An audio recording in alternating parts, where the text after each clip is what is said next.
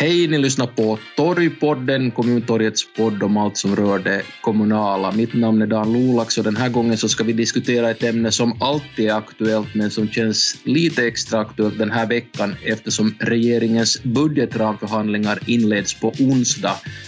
Det handlar alltså om ekonomi, den globala ekonomin, Finlands ekonomi och kommunernas ekonomi och hur dessa kommer att se ut om och när vi lämnar coronapandemin bakom oss. Med för att diskutera det här är Heidi Schauman, Swedbanks chefsekonom i Finland.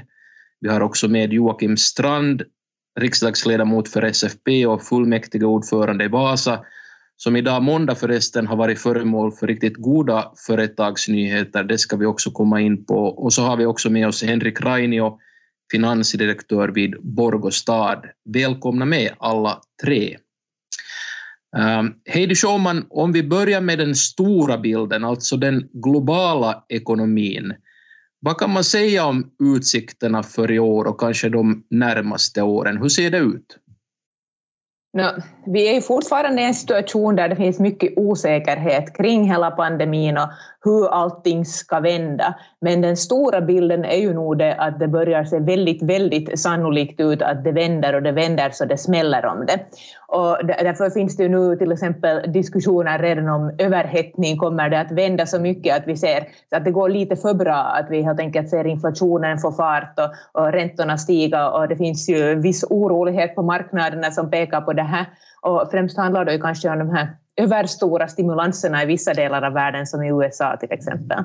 Men om man nu sen funderar lite längre på det här så efter en sån här rekyl som är ganska naturlig efter den djupdykning som vi ändå globalt sett såg i fjol, den var ju i Finland mycket mindre än i många andra länder, så kommer det ju ganska snabbt ändå att komma en återgång till det normala. Att om tänker att från sommaren framåt så, så i år god tillväxt, jättegod till och med på vissa ställen och sen lite beroende på hur snabb den där återhämtningen är så, så sen redan näst, nästa år så, så går vi mot någon form av normala tider om inte några risker Eh, materialiseras. Och då vet vi att det finns, finns risker att, att dela med sig av till och med som inte bara har att göra med pandemin eller vaccin utan också helt världsekonomiska frågor och sådana problem som har vuxit under den här krisen som till exempel skuldsättningen, vilket vi ju tenderar i Finland att oroa oss hemskt mycket över. Men det kommer vi säkert tillbaka till senare.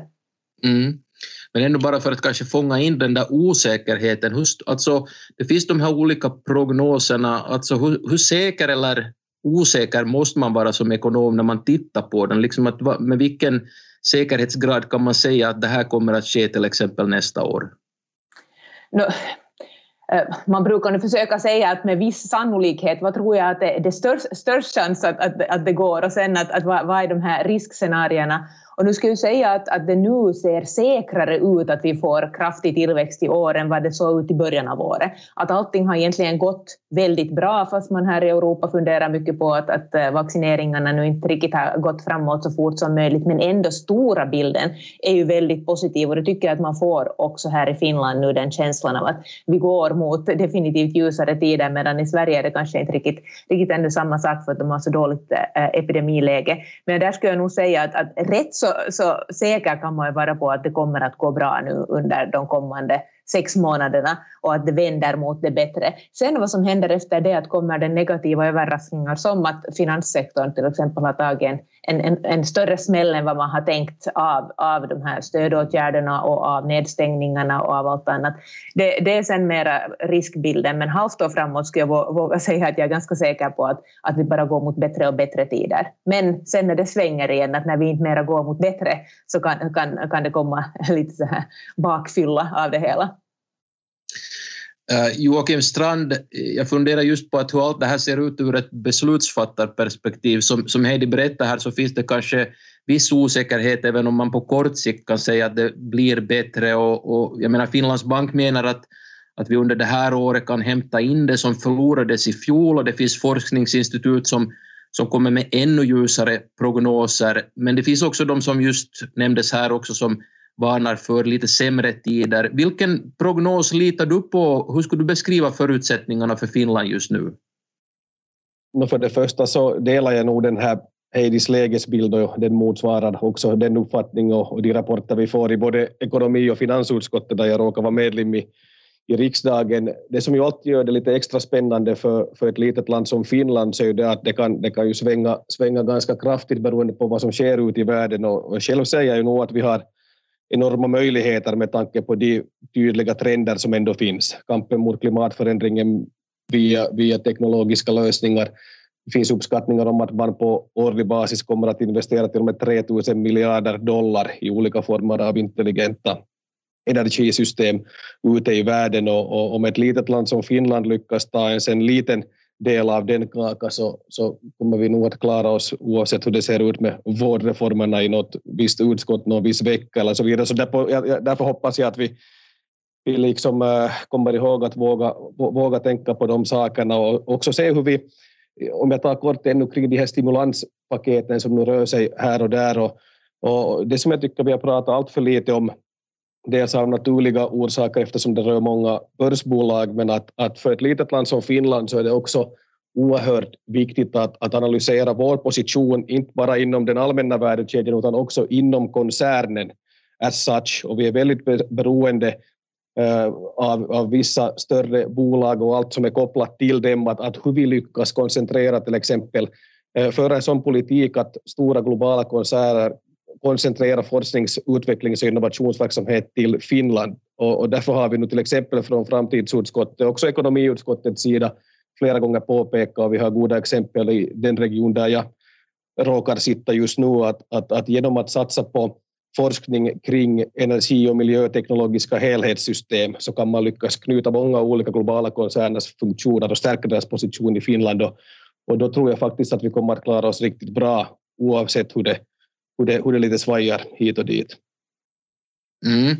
Alltså investeringar som, som äh, betalar tillbaka sig helt enkelt längre fram. Äh, Henrik Rainio, jag funderar liksom att när man jobbar med kommunal ekonomi, hur mycket måste man snegla just på sånt som har att göra med den globala ekonomin, alltså världsekonomin? Är det liksom saker som ni följer med och och är det så att de på något sätt eh, påverkar beslut som ni fattar eller beredningar som görs i Borgå i det här avseendet? Jo, alltså visst följer vi det till en viss nivå i alla fall. Alltså kommunerna lever ju från kommunalskatt som ungefär hälften av inkomsterna och sen samfundsskatten är också en stor del. Så visst måste man följa den stora bilden också. Men sen till slut är det ju kanske den, den mindre bilden och det som man ser sen i, i, i kommunen och i, i uh, skatteintäkterna per månad när man följer dem och det är kanske den bild, bilden som man har närmare sig. Uh, och när man pratar om hur ekonomin har svängt här förra året så om man tänker ett år sedan i, i kommunalekonomin så det såg ut att vara det värsta året någonsin. Men sen tack vare att staten gav ju ganska bra stöd förra året till kommunerna så blev det ju nästan det bästa året någonsin. Men det var mycket tack vare därför att kommunsektorn fick väldigt bra stöd av staten och som går bort nu delvis. Lite får man fortfarande i år men nästa år ser det ut som att man får ingen, ingen extra stöd alls där. Och det gör ju det svårare sen för beslutsfattarna i kommunerna att förstå att just nu ser det ju ut väldigt bra i kommuner. Men, men eh, sanningen bakom där är att ändå bilden är att det är bara en, en mindre tal kommuner som i verkligheten har ekonomin i balans och många bara lever på det här stödet som man nu har fått för eh, året 2020 och 2021. Men sen, sen den här stora bilden också, den är ganska svår delvis att förstå också till exempel eh, kommunalskatterna i Borgå steg förra året med 5,5 procent ungefär. Och när man tänker på alla de här eh, permitteringarna och arbetslösheten växte och lönesumman minskade också där i vissa månader förra året väldigt mycket. Så trots det så steg kommunalskatteintäkterna förra året 5,5 procent i Borgå. Jag kunde kanske kasta bollen här till Heidi Schauman som en ekonom där att kan du försöka förklara att varifrån en sån här stor skillnad kan komma. Så att trots man följer den stora bilden så sen ibland ser det ut att hur den påverkar kommunen är, är sen lite annorlunda till slut. Mm. Vill du ta emot den bollen, Heidi ja, jag, kan, jag kan ta emot den bollen. Ja, det är alltså en bra observation att vi hade massor med permitteringar och, och en sysselsättning som gick neråt. Men om vi tittar på hela året så utvecklar sig ju inte lönesumman egentligen något hemskt hemskt eh, dåligt. Och tvärtom så såg vi ganska snabbt en uppgång under sommaren i, i lönesumman och det var något man funderade ganska mycket på, att varifrån kommer det här? Och när man började titta på det sektorspecifikt så kom det ju väldigt mycket från att det var de här kvinnodominerande låglönebranscherna som permitterades och många hade ju en viss tid lön och, och man betalar ju ändå också skatt på, på när man är permitterad och så här delvis Eh, fast, fast mindre. Men många höglönebranscher så anställde mera. Att det var ju en väldigt stor tudelning egentligen som, som, som ledde till att, att eh, situationen lite snedvreds på, på många sätt. Och det här är säkert något vi kommer att fundera mycket på också framöver. Till exempel när man jämför med, med många av våra grannländer så har det här ju varit mycket mer en kvinnornas kris i Finland i och med att vi har en så tudelad arbetsmarknad. Om vi går till Estland så har det varit betydligt mer männens kris och vanligtvis så är ju lågkonjunkturer tider då det går sämre för männen, för män jobbar mer traditionellt inom, inom exporterande sektorn som brukar vara den här som tar smällen. Och kvinnor letar sig till mer lågriskbranscher. Nu var det de som var i lågriskbranscherna som ändå måste ta smällen. Och där har vi varit extra utsatta, eller speciellt kvinnor och ensamförsörjande kvinnor har varit extra utsatta jämfört med vad situationen har varit i många andra länder. Och det här tycker jag själv att det är lite chockerande på något sätt och, och ännu understryker det att hur viktigt det skulle vara att vi skulle få vår arbetsmarknad mera balanserad och kvinnor och män skulle röra sig mera ut på okända vatten in i, in i nya branscher som inte är traditionella för deras kön. Mm. Joakim Strand vill lägga in ett ord här också om detta. Ja, tack. Riktigt kort bara till det här. Jag är glad att Heidi tog upp det här för att just den här jämställdhetsaspekten har man för mig alltså diskuterat förvånansvärt lite. För om jag tänker på de ärenden som nu har direkt coronarelaterat behandlats i till exempel ekonomiutskottet så har det ju gällt restaurangbranschen. Det är också en typisk relativt låglönebransch. Jag kan tänka mig att där är, där är en stor andel kvinnor, också många yngre och, yngre och studerande och åtminstone före corona så sysselsatte väl den här Mara branschen cirka 80 000 människor och tar man då med att en del har familjer och sånt, det, det drabbar en jättestor mängd människor och också en sån här, sån här det där lågtröskelbransch på det sättet att ta in folk på, på nytt och så vidare. Men att, att inte har vi ju restaurangerna här, här nu heller trots att solen skiner och batterifabriker är på kommande och, och det där. No, man får strax börja öppna upp förstås lite, lite igen men, men att, att vi har, det har nog drabbat, drabbat olika människor väldigt orättvist hela det här senaste året också. Det är bra att komma ihåg. Så här har den här eh, pandemin blottlagt just de här, den här ojämlikheten som säkert eh, blir ett samtalsämne, eller borde åtminstone bli ett samtalsämne framöver.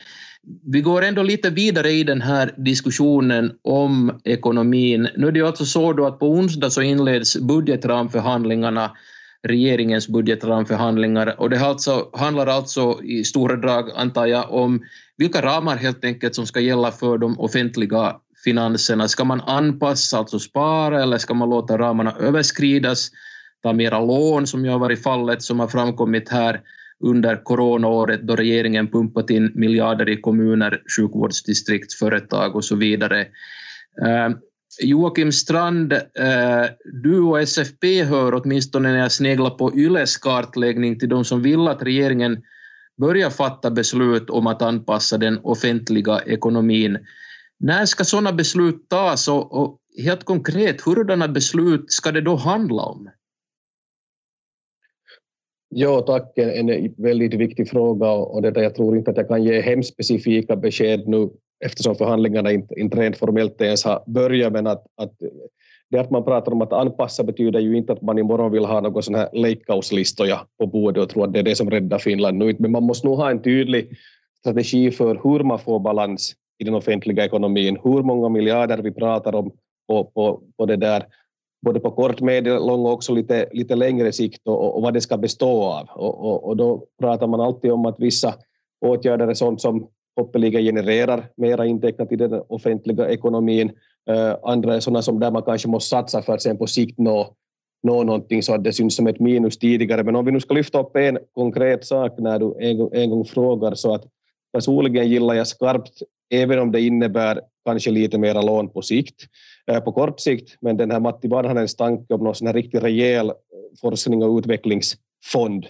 Eh, han pratar ju om en miljard i, i något skede där, där, där Finland helt enkelt skulle gå in och, och, och faktiskt liksom rejält stärka verksamhetsförutsättningarna för forsknings och utvecklingsverksamhet i, i Finland. För det här är ett sätt som jag var inne på i en tidigare taltur att också stärka de här eh, globala bolagens Finlandspositioner. För att jag är lite rädd när man ser på de här eh, så kallade återhämtningspengarna som nu pumpas ut här och där, att det kan leda till en snedvridning också inom de här koncernerna och, och, och framförallt i större bolag kämpar man varje dag också internt att ska vi ha R&D i Finland, Italien, Kina eller USA och, och, och när Finland dessutom är nettobetalare i relation till EU så anser jag att vi har en extra stor skyldighet att se till att våra, våra det där um, sajter och framförallt rd funktioner klarar sig i den konkurrensen och det är sånt som jag tycker regeringen också måste hålla ögonen på.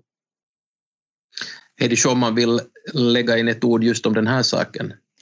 Jo, jag tyckte det var bra att du tog upp det här med det här forskning och undersökning och, och eventuella stora satsningar i det, för där ser jag ju att det finns lite tecken på att saker och ting håller på att vända så där globalt och hur man tänker om statens och offentliga sektorns roll för att, att, att eh, styra och stödja vad som är liksom den här kärnkompetensen i, i ett land och säkerställa att det finns kärnkompetens. Att vi har haft en lång period där jag åtminstone upplever att vi har gått mot att, att det är liksom företagen som ska göra sånt och fortfarande håller jag fast vid att det är företagen som vet, vet vad de kan eh, och, och, och, och kan bestämma vad de ska satsa på. Men eh, mycket pekar också på att man helt enkelt måste jobba på för att det ska finnas så här kompetenskluster i, i ett land som är en, ett samarbete mellan universitet och och äh, privata företag. Jag tycker att de här vaccinerna som vi nu alla hoppas på att få så småningom, så är jättebra exempel på det. Att de är utvecklade,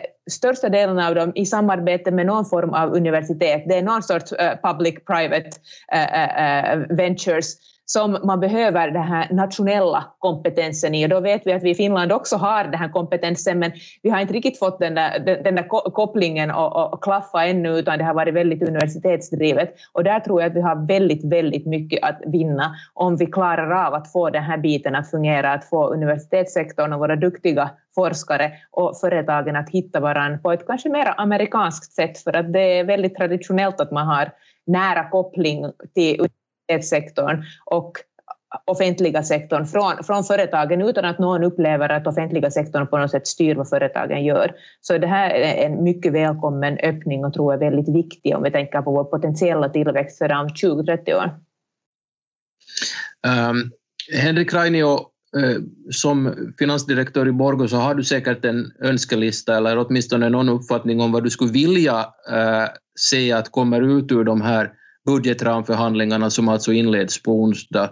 Eh, vilka saker ligger primärt på en sån önskelista för, för din del?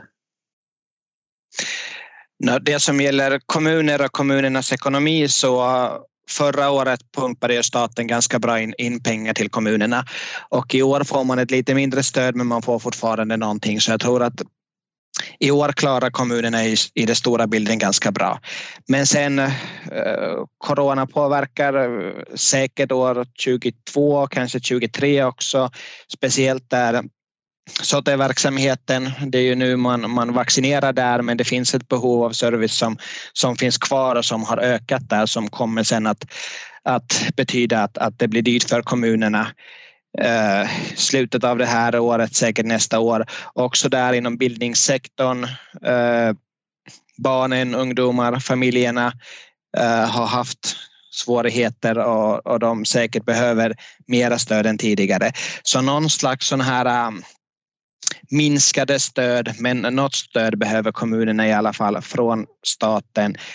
I alla fall för 22 för 23 också någon slags stöd. Nu är det lite så att, att, när kommunerna har fått så mycket förra året så det blir att, att nu säkert har många kommuner den där känslan att man behöver själv inte göra någonting och det är kanske lite, lite överdrivet blev det att man måste ha koll där att om det finns service som verkligen måste ändras så eh, då måste man göra åtgärder. Så det kanske, kanske blev lite för mycket förra året och nu drar man det bort lite för snabbt. Så att ändra, ändra den bilden. Men sen förstås staten och kommunerna gör tillsammans offentliga ekonomin och, och de eh, håller ihop där. Så att, att på längre sikten kan ju inte staten heller ta hur mycket skulder som, som helst. Men sen den här regeringen till exempel SOTE-reformen från städernas synvinkel. Det blir enormt mycket extra kostnader där när det finns eh, dubbel administration och, och, och, ingen mål egentligen att, att spara pengar någonstans. Så, så eh, det finns andra stora uh, åtgärder också vad man kunde ändra på, på att man skulle ha liksom en ekonomisk synvinkel bakom där också. Mm. Uh, Joakim Strand, jag vet att du sa att förhandlingarna har inte inletts ännu och du kanske inte kan säga så mycket specifikt. Men hur ser du just på det här att, att det här statliga stödet till kommunerna gjorde uttryckligen så att, att många noterar liksom ett, ett överskott i sitt bokslut. Gör det här det liksom svårare just i den här stödfrågan vad gäller hur staten ska stödja kommunerna längre fram, som Henrik Rainio sa, på kanske två, tre års perspektiv här? Jo, det här senaste året var ju extremt och jag anser ju själv att det nog betalades kanske ut lite, lite väl mycket stöd. Inte ska det ju vara så att man under ett enormt krisår mitt i allt gör, gör oväntade överdrivna plus. Eh, så ska det inte vara, men samtidigt så inte tycker jag heller, eller jag har då alltid under de 16 åren jag själv har varit med också i kommunalpolitiken så har jag alltid varit lite förundrad över, över, över det här, eh, kanske i synnerhet medias intresse för enskilda års överskott eller underskott i kommuner. Det är nu inte så där hemskt liksom ändå viktigt, bara det på sikt är i balans och bara du har en, en livskraftspolitik som gör att, att människor har jobb och att servicen håller en god nivå. Så också i Vasa har vi ibland haft större överskott och ibland min, större underskott och nu har vi igen ett det där överskott, men att, att, att man ska inte hänga upp sig för mycket på det. det. Det är risken att det är mycket annat som, som går förbi då också. Men att de pengar staten pumpar till kommunerna så går ju ändå i praktiken till sådana tjänster som alla är beroende av. Hälsovård, utbildning, barndagvård, eh, cancervård. Det är ju ändå sånt som vi gemensamt finansierar därför vi har skatter, men att det blev nog med lite för, lite för stor pensel målat i fjol där. Mm. Låt oss titta lite närmare på uh, kommunerna här. Um, som redan har nämnts, i Borgo till exempel uh, så gjorde man då ett överskott i fjol, liksom många andra kommuner. Men, men samtidigt, Henrik Raine, så kan jag tänka mig att också ni måste fundera på strukturella åtgärder som kanske behövs för att stärka den här Eh, ekonomiska basen. Ehm, hurdana beslut är det som kommer att behöva tas i Borgo framöver? Nej, vi gjorde ju faktiskt ett, ett sparprogram redan förra året i mitten av krisen. Vi, vi hade börjat redan lite före krisen men sen den kom just då när, när det var som värst och, och man gjorde beslut förra, förra sommaren om det. Men eh, vi har ju räknat ut att vi har ungefär på, på lång sikt en sån här underskott på 10 miljoner euro. Det motsvarar ungefär en, en eh, kommunal skattesats och, och den måste vi på något sätt få bort där och det är sen om man nu får ett enstaka år, precis som Joakim sa, fick, fick eh, lite bättre där så det hjälper inte sen på lång sikt. Utan, utan eh, vi har fortfarande tuffa, tuffa beslut att göra där och sen om så att reformen kommer det betyder att då måste vi kära bort ännu mera och då blir det ju av bildningssektorn där för då finns det inte mycket kvar, kvar annars än bildning och sen, sen lite den här eh, kommunal teknik och, och det. Så alltså i, i Borgo, om vi tittar på Vasa där Joakim Strand är då också fullmäktige ordförande. Nu var det ju så att, att Vasa, eh, ni hade sökt om förlängd tidsfrist för att åtgärda det här ackumulerade underskottet. Eh, det sa finansministeriet nej till. Det betyder inte att ni är en kriskommun med all säkerhet, utan det här är någonting som ministeriet fattar beslut om senare i år. Men samtidigt idag så har det då kommit glädjande besked om att eh, ett brittiskt bolag planerar en batterimaterialfabrik i Vasa. Det här är en riktigt stor grej. Eh, vad innebär den här saken då för Vasa om man tänker på beslut som fullmäktige eventuellt måste fatta om stadens ekonomi? För man kan ju tänka sig att det är lite tudelat. Ni har ett ackumulerat underskott men ni har också positiva nyheter eh, från företagssektorn. No för det första så måste man påminna om att vi gjorde ett överskott på 30 miljoner i år ungefär i, i själva stan och vi behöver ingen tid för att putsa bort något underskott så, eftersom det blev bortputsat.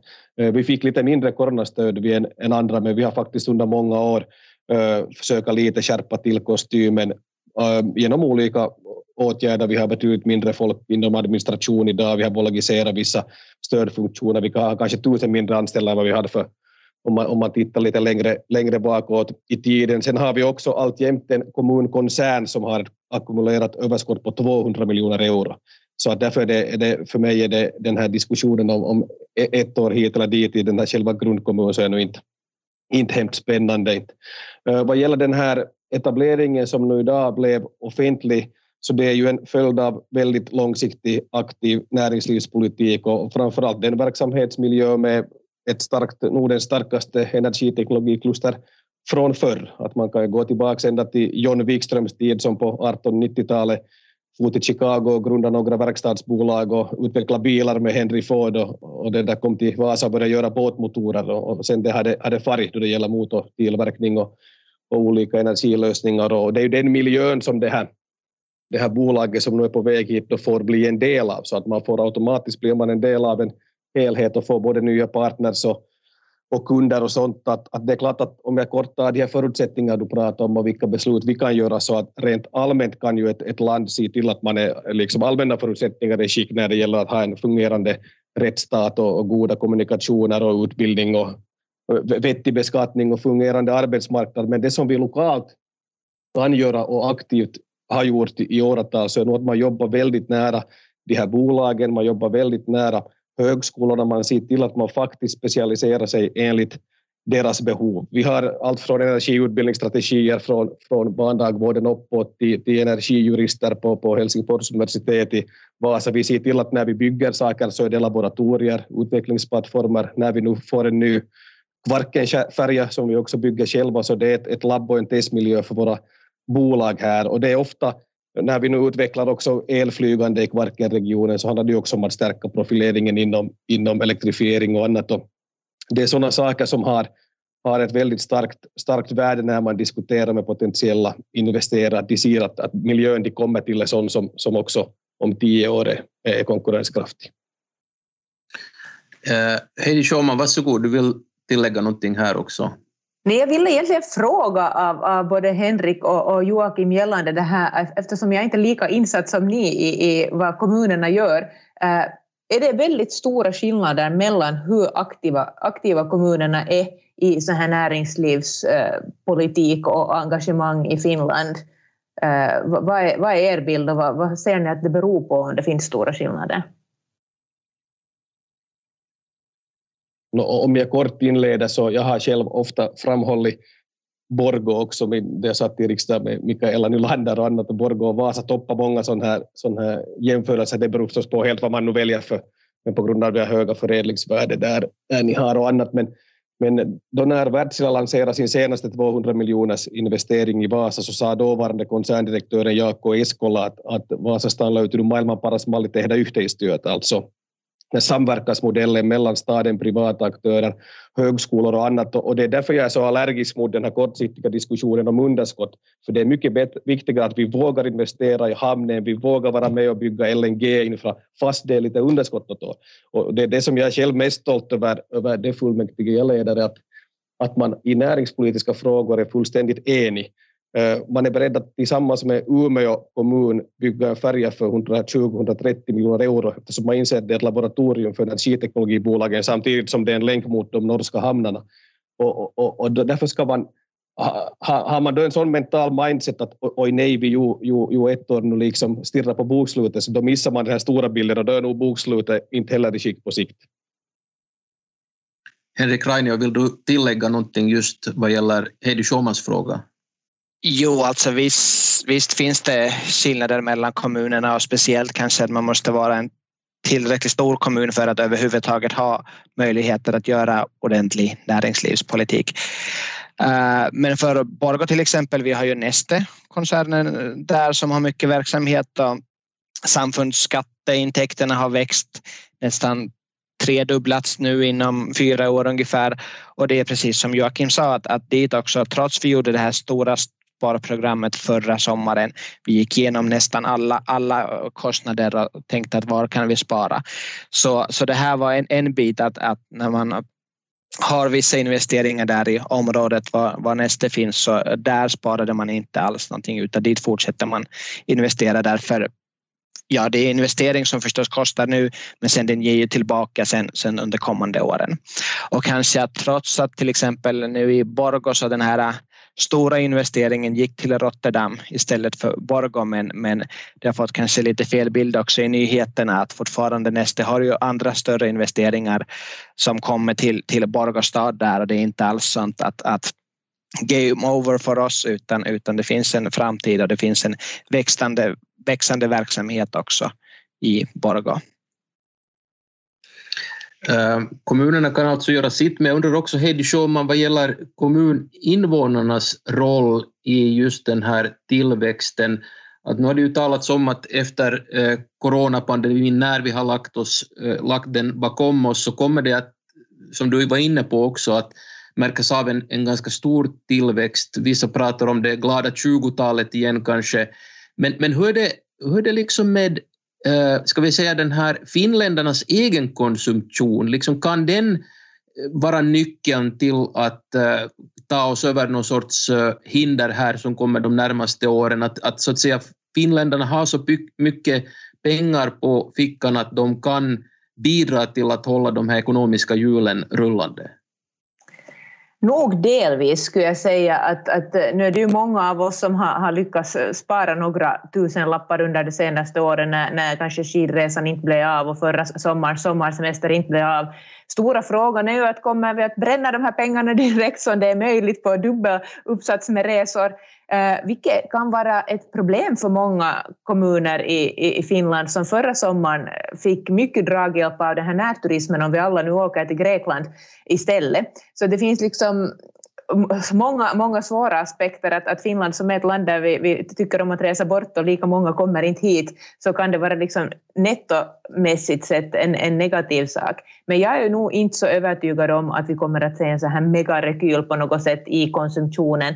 Eh, jag har inte sett data från Finland, men i många andra länder som, som jag har sett data så är det nog speciellt höginkomsttagarna som har fått de här extra tusenlapparna på konto. Och just som vi var inne på tidigare så, så låginkomsttagarna är de som har, har varit permitterade och haft det svårt och det är de som har en, en större benägenhet att, att använda de här överloppspengarna. Så om, om vi tänker på, på mera förmögna hushåll så, så bränner de där pengarna kanske inte på samma sätt i plånboken utan man har satt dem i aktier och, och aktiemarknaden pekar fortfarande uppåt. Man vill inte liksom missa den här uppgången så det kan hända att man väljer att hålla pengarna kvar där eller i några kryptovalutor eller var, var man har dem och då kommer de inte att synas som konsumtion. Så, så det här är en aspekt av det hela som jag tycker att vi i Finland pratar väldigt lite om att, att eh, förmögna människor så, så använder inte upp sina pengar under, under goda tider heller utan fortsätter att spara och i och med att vi just har en så kraftig drivkraft som, som spär, spär på aktiemarknaden för tillfället så tror jag att mycket pengar kommer att hållas där.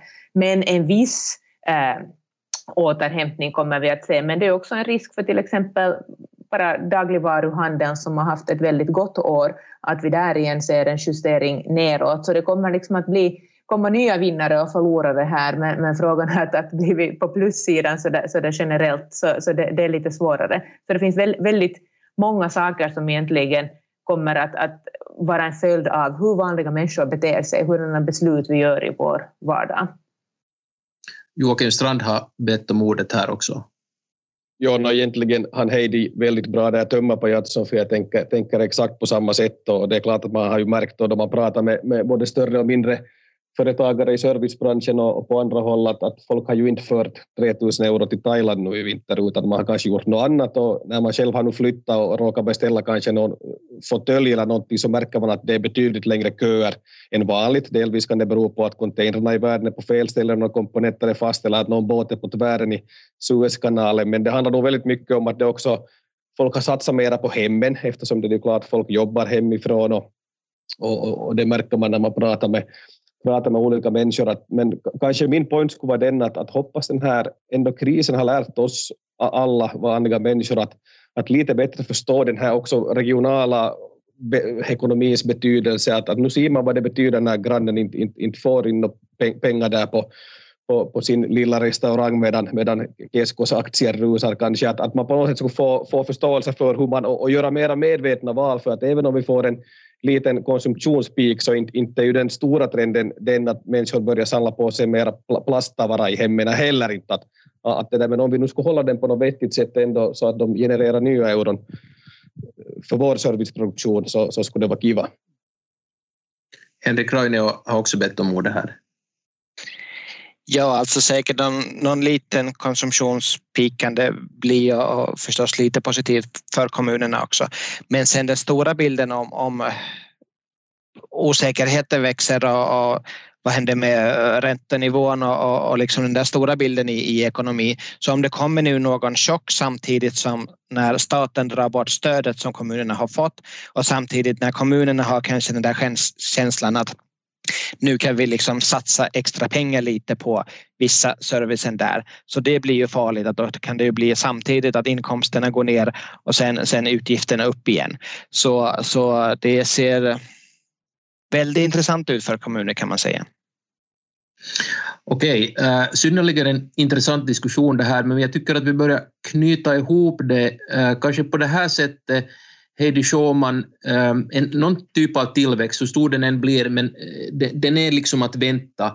Men det som jag undrar är att, att är det så att den här pandemi, pandemin nu på något bestående sätt har förändrat förutsättningarna för företag och arbetsgivare, för politiker som fattar beslut om offentliga finanser och för vanligt folk, alltså arbetstagare och konsumenter. Är det så att, att det vi har gått igenom, kanske fortfarande går igenom, kommer att liksom förändra på hela den här ekonomiska biten, hur vi förstår marknaden, hur vi förstår konsumtion, efterfrågan, politiska beslut om ekonomi och så vidare?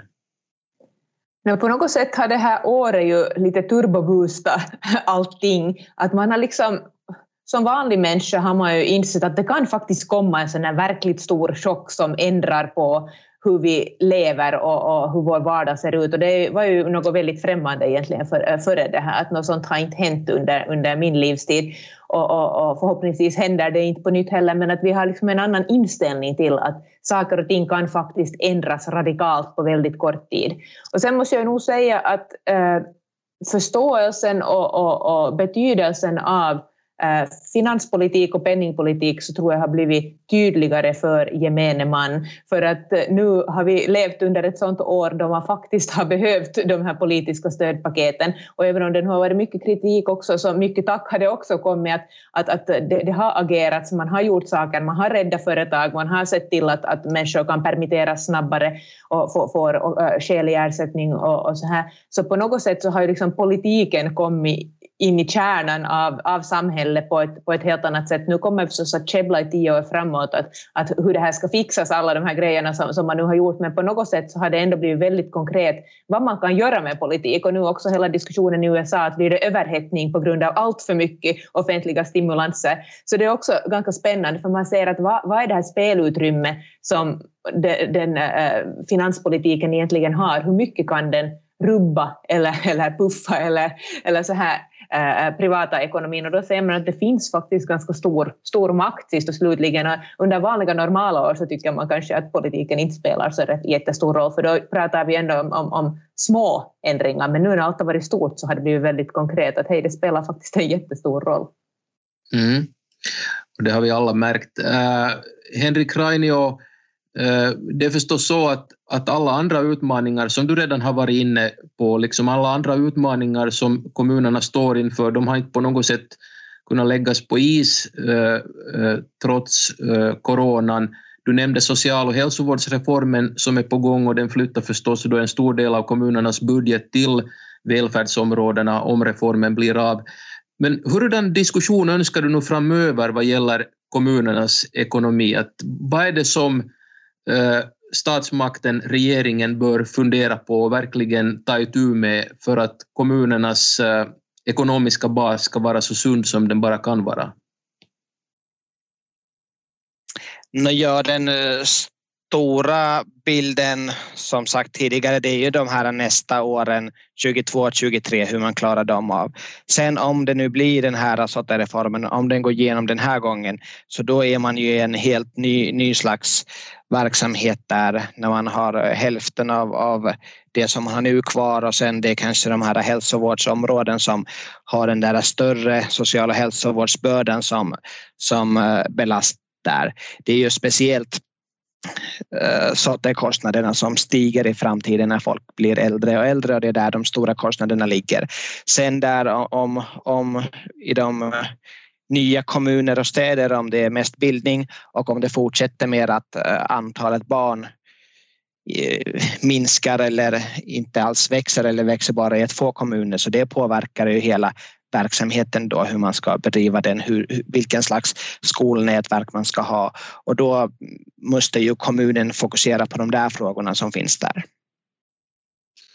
Joakim Strand, du får sista ordet i den här diskussionen. Som eh, beslutsfattare både på riks och kommunal nivå, hurdana löften tycker du att man kan nu ge finländare och kommuninvånare i det här skedet? Ska man bara lova hårdare tider eller ska man lova en ljusare framtid, en sorts återgång till det normala?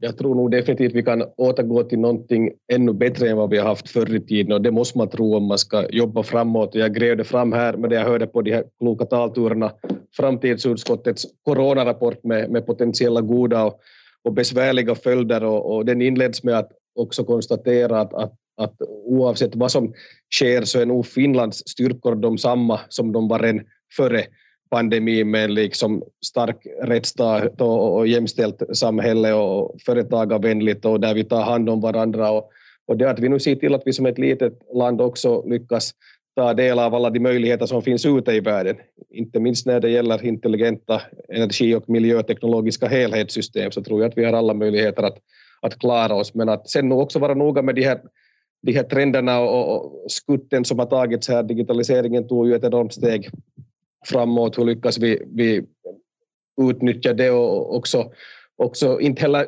återgå till det normala allt för mycket utan försöka spara och, och ta vara på de goda nya practice som har uppstått här. Men sen det som jag gärna någon annan gång skulle diskutera mera som, som, som ni båda var inne på också Heidi med det här nya förhållandet public-private och den konkurrens vi också där har inom Europa, det är att Tesla stö, äh, Tyskland stöder Teslas satsning i Berlin med en miljard euro i skede ett och 1,6 antagligen i skede två var på Kauppalehti för någon månad sedan. Alltså det är helt hurriga grejer som vi allt för lite touchar och hur det påverkar ett litet land som Finland. Men kanske det tar vi en annan gång. Vi fick ju en etablering till Vasa idag åtminstone.